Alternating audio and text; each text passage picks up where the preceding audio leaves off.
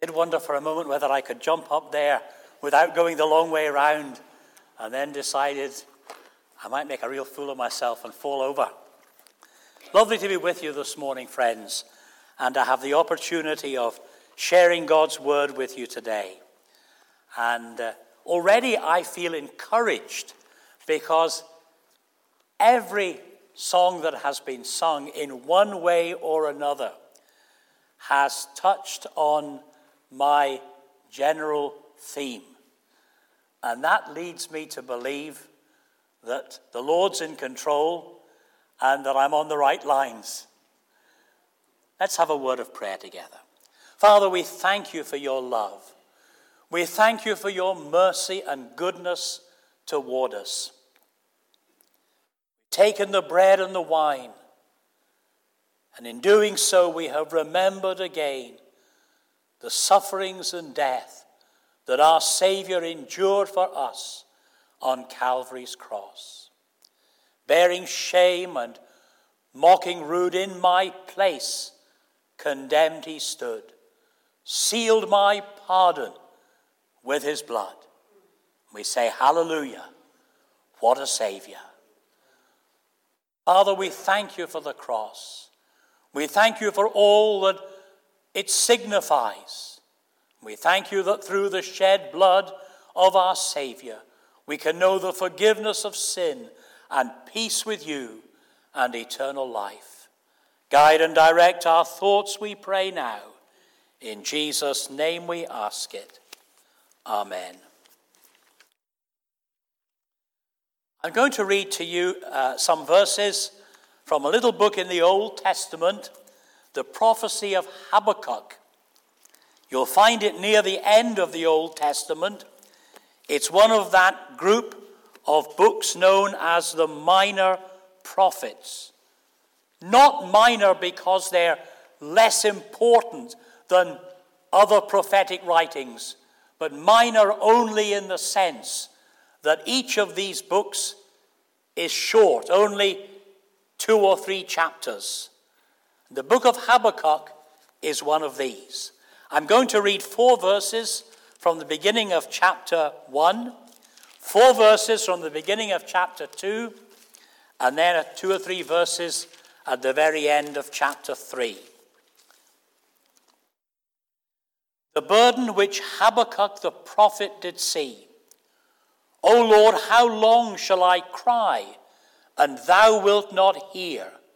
Even cry out unto thee of violence, and thou wilt not save?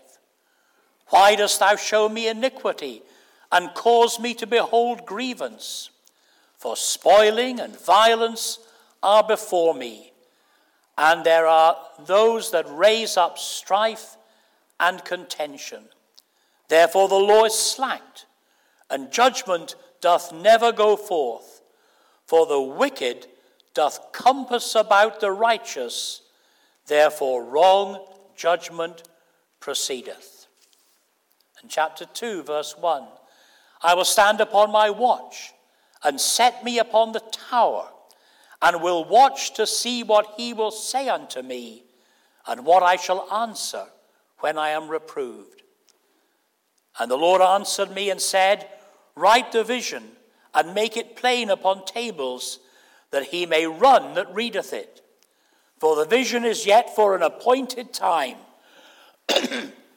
but at the end it shall speak and not lie. Though it tarry, wait for it, because it will surely come, it will not tarry. Behold, his soul which is lifted up is not upright in him, but the just shall live by his faith. And then over to the 17th verse of chapter 3. Although the fig tree shall not blossom, neither shall fruit be in the vines, the labor of the olive shall fail, and the field shall yield no meat. The flock shall be cut off from the fold, and there shall be no herd in the stalls. Yet I will rejoice in the Lord. I will joy in the God of my salvation. The Lord God is my strength, and he will make my feet like hinds' feet, and he will make me to walk upon mine high places. To the chief singer on my stringed instruments. Amen. Lord, guide our thoughts, we pray. In Jesus' name, Amen. I'm going to begin by describing Habakkuk as a prophet with a problem. He tells us in the very first verse of the book that carries his name that he has a burden. The burden which Habakkuk the prophet did see. As he looked at the world in which he lived, he saw something which troubled and perplexed him and weighed very heavily upon his heart. What was the problem? He was an Israelite, and he believed, rightly so, that his people had been specially chosen by God. God had blessed them in the past in all sorts of wonderful ways. He had delivered them from slavery, provided for them miraculously in times of need, and had made wonderful promises to them.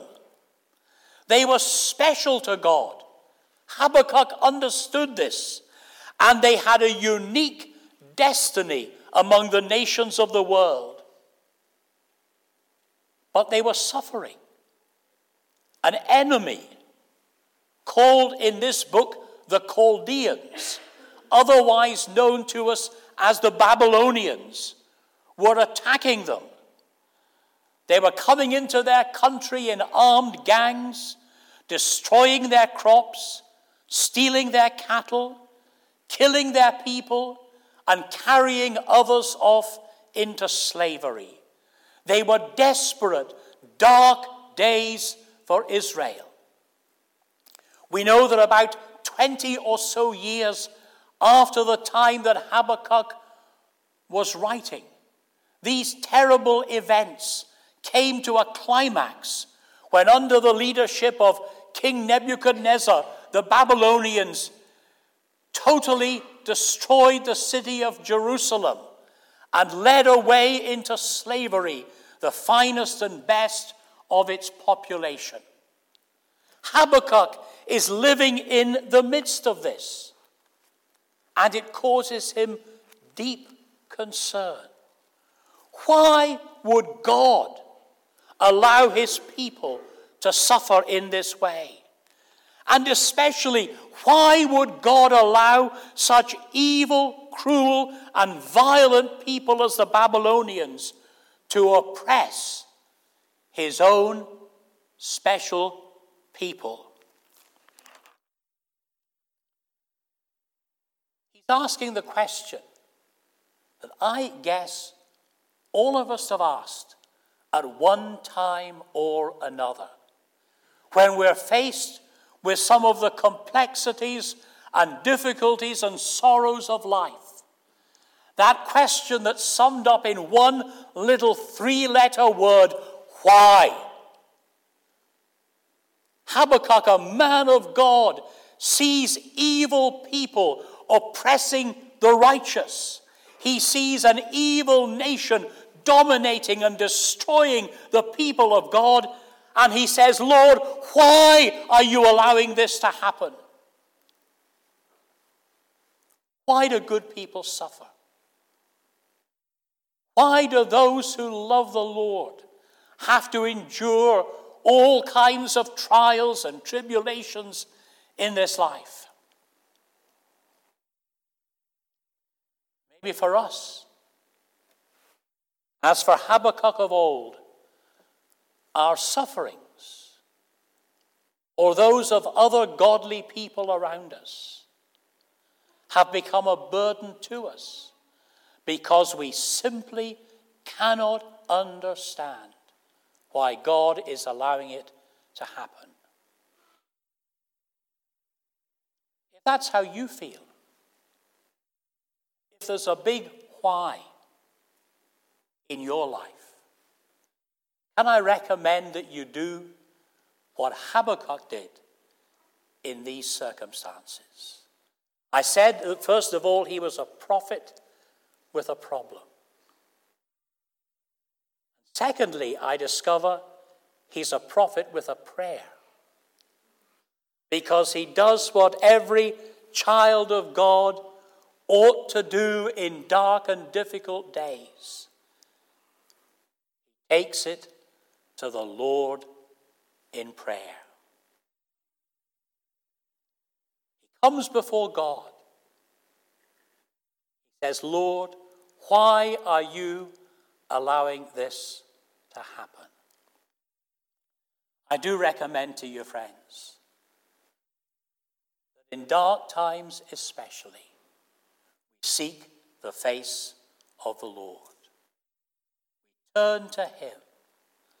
But I have a little warning to add. Sometimes God's answer is not what we expect. I think very often when we pray, we already have in our minds a pretty clear idea of what we want God to do for us. If you've been doing much praying over many years, you'll have realized sometimes God's answers are not just what we expect.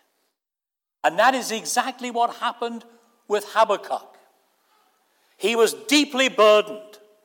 He was concerned about the state of the world around him, and he couldn't understand what God was doing. And he prayed, and he prayed earnestly, and no doubt he prayed long. He says in the beginning of chapter 2 I'm going to be like a man who goes into a watchtower. And I'm going to stay in that watchtower metaphorically speaking, of, of course, until God sends me the answer. I'm going to keep on praying and keep on looking until the answer comes. And the answer did come, but it wasn't what he expected. He had asked God, Why are you allowing all this evil to happen to our nation? God said, Habakkuk, I'm not simply allowing it to happen, I'm causing it. Habakkuk, I think, imagined that God was sitting back and allowing the Babylonians to do their evil work, that God was simply passive and inactive in the situation. But God says to him, No, Habakkuk, I'm not just sitting back and allowing this to happen. I am actually causing it. He says in chapter 1 I raise up the Chaldeans. I'm doing it. The Chaldeans, we're told in this little book, were offering sacrifices to their heathen gods and praising their heathen gods for giving them victory over Israel and many other nations. They were giving the credit for their military success to their idols. God says to Habakkuk, I'm doing it. I am empowering them to attack you to cause all the damage and all the misery and all the trouble that you're seeing around you. I think you can well imagine that if Hab- Habakkuk had a problem before, he had an even greater problem now. He's utterly mystified. He says, Lord, you are of purer eyes than to behold evil, and canst not look on iniquity. Lord, you're so holy. You can't even look upon wickedness. That's right. And yet, God is telling him that he is raising up this evil, godless people to attack Israel. What's the answer to the riddle? Well, in a sense, friends, it's quite easy for us to see what the answer is because we have the advantage of living two and a half thousand years or so afterwards. And with the advantage of historical perspective, we can look back and we can see and understand what was going on. But for Habakkuk, living right in the middle of it, it was just utterly incomprehensible. Often, it's only afterwards, when we look back on a situation, maybe months or even years afterwards, that we really understand what God was doing in those days when we were mystified. You find yourself going through some dark and difficult time, and the enemy whispers in your ear if God really loved you and cared for you, he wouldn't allow that to happen to you. If God was really involved in your life, you wouldn't be going through such disaster. But we need to remember the enemy is a liar. The Bible says he's the father of lies and has been a liar from the beginning. And one obvious thing I've learned in life is if you know somebody has a reputation for telling lies, when they come and spin some yarn to you, you simply don't believe them. And when Satan comes and whispers to us, God doesn't love you, God doesn't care for you, God doesn't see. Remember, the one who whispers that in your ear is a proven liar in the middle of a situation, it's so often hard to see what is happening, hard to understand the plan and purpose of God. Other Christian friends come to us and reassure us God is in control. God is looking after the situation. He loves you, He cares for you. And as good Christians, we nod our heads and say yes, but somewhere inside, there's that little sense of anxiety or fear. Maybe God doesn't really care for me. Habakkuk has a problem. He's prayed, and things are more confusing than they were at the beginning. He's persisted in prayer, standing, as it were, upon that metaphorical watchtower to wait and see what God will say. Looking back at the situation, we can see the answer. God was using the Chaldeans to oppress the people of Israel in order to draw them back to himself from a backslidden state. They were far from God, although they were his chosen people. They were living in rebellion and disobedience and idolatry.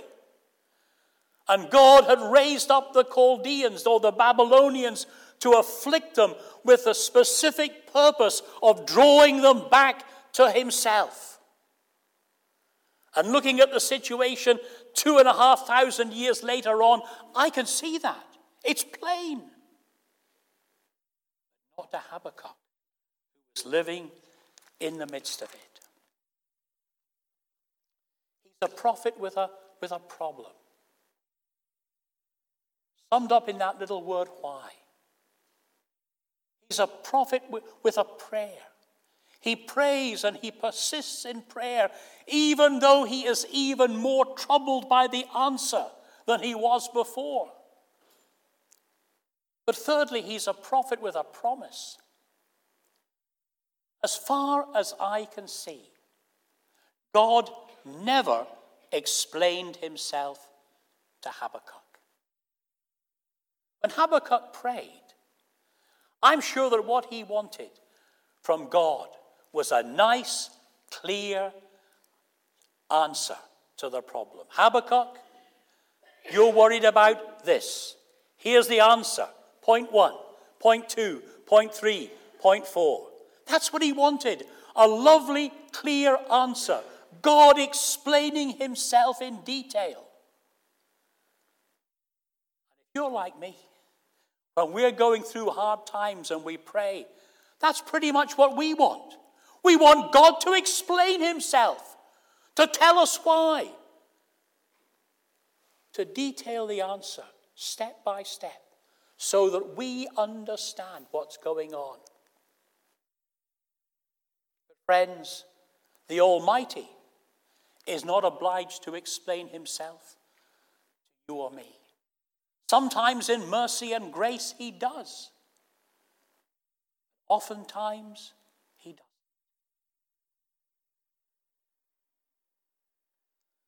But that doesn't mean that he doesn't answer us. That doesn't mean that he has nothing to say to us. This was the case with Habakkuk. He prayed, he didn't receive the explanation that he wanted. But from God's gracious hand, he received a wonderful, wonderful promise. It's found in chapter 2 and verse 14. God says to Habakkuk, For the earth shall be filled with the knowledge of the glory of the Lord as the waters cover the sea. Habakkuk, you, are concerned about the affairs of one tiny nation.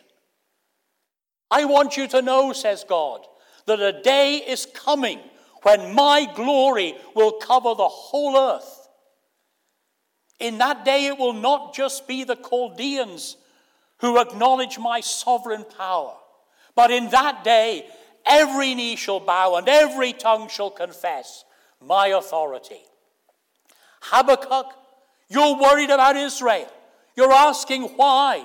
But I want you to know that there's a day coming when my majesty and my power and my glory will cover the entire earth, and every nation will be subject to me.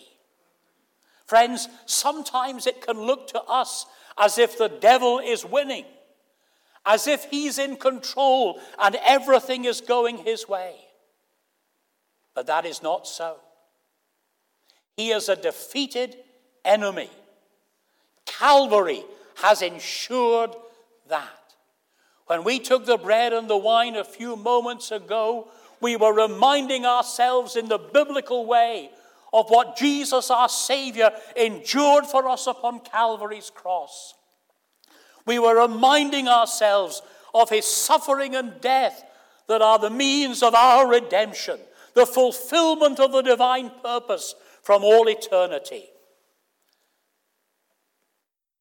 Satan did everything throughout the whole history of Israel and throughout the earthly life of our Savior to make Calvary impossible. Because he knew, he understood that when Jesus died and rose again in the power of an endless life, he was doomed. Oh, he's still busy. He's still active across the world at this time and will be until Jesus comes again. But his ultimate doom and destruction are assured. It looks sometimes as if he's winning. God is sovereign. And to Habakkuk, in the midst of the darkness of his dark hour, God doesn't explain himself in detail, but he assures his servant, I'm in control. I'm sovereign. Dear friend, this morning, if you are going through a dark hour now, I want to remind you on the authority of God's word that the Lord is sovereign in your circumstances. During your life here on this earth, you may never have a full and detailed explanation of why.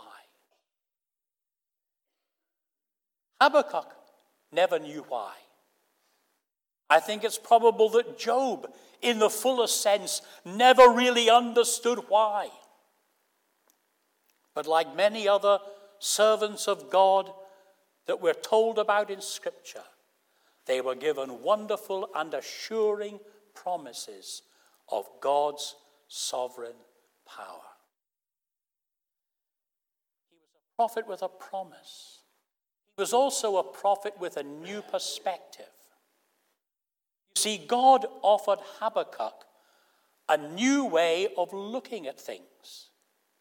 He invites him to view the world and his own circumstances through the eye of faith. And this is summed up in the little phrase in verse 4 of chapter 2 the just shall live by his faith. Those words are repeated in Romans chapter 1, verse 17, in Galatians chapter 3 and verse 11, and in Hebrews chapter 10 and verse 38. The just shall live by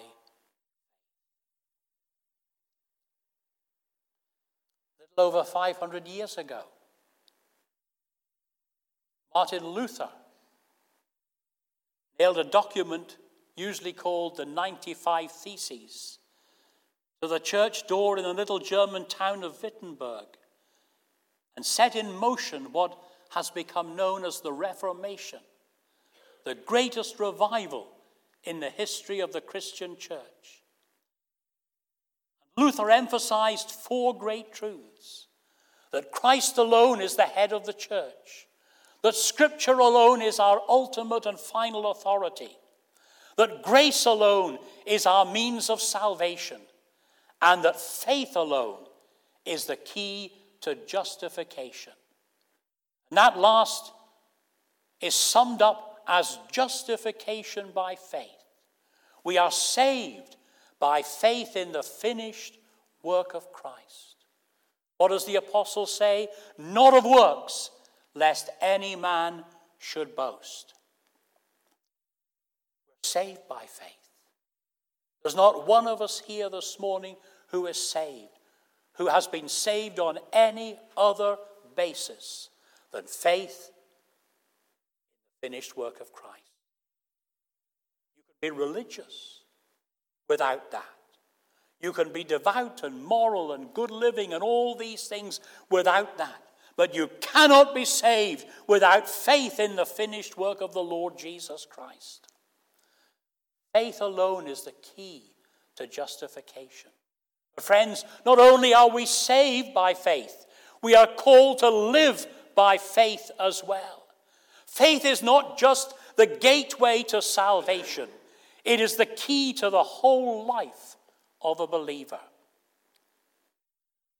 God's message to Habakkuk could be put something like this Habakkuk, you don't understand why things are happening the way that they are. Don't fret. Don't let your failure to understand become a burden to you. Learn to trust me. Habakkuk, live by faith. Dear friends, this is one of the greatest and at the same time one of the hardest lessons any of us can learn. To trust even when we do not understand. We sing about it, preach about it, some of us do anyway. Some people write books about it. But the hardest thing of all is to put what we sing and preach and write about into practice. To do what God told Habakkuk to do, to live by faith. If you are going through a dark time today, want to tell you God's word to you this morning. Live by faith. You may never understand the reasons why. God may never in this life explain himself to you. You still have the wonderful opportunity of trusting Him. A prophet with a problem prophet with a prayer, a prophet with a promise. God says, My glory shall cover the whole earth. A prophet with a new perspective. He is being taught to see as one who lives by faith. Finally, a prophet who praises. The book begins with a burden, with a problem, with a man in deep despair as he looks at his circumstances and the world around him. It begins with a man who feels that somehow the powers of evil are prevailing and God is doing nothing and seems to be incapable of helping. Begins like that. Doesn't end like that. The lesson of faith is learned, and the book ends on a note of praise. Habakkuk has learned to live by faith. And at the very end of this little book, he declares that no matter what happens in the future, he will trust in God. Now, Habakkuk lives in a farming community where crops and cattle and sheep are the source of everyone's livelihood. But in the very last verses of this little book, he declares that even if the worst that he can imagine happens, the crops fail, the vines wither, the cattle and sheep die, even in these disastrous circumstances, he is still going to trust the Lord. Maybe someone here feels that everything and everyone you have depended upon have let you down. Be encouraged. The Lord is with you. If you know Jesus as Savior and belong to Him, He has promised never to leave you or forsake you. He has said that He will be an ever present help in time of trouble. So trust Him. As we saw a moment ago, salvation begins with faith. We're justified by faith, made right with God by faith. Habakkuk further reminds us that all of life for the Christian is a life of faith. Trusting even when we do not understand, because God is faithful. I suppose if one were trying to find a, a subsidiary title for this little book of Habakkuk, you could call it through trouble to trust.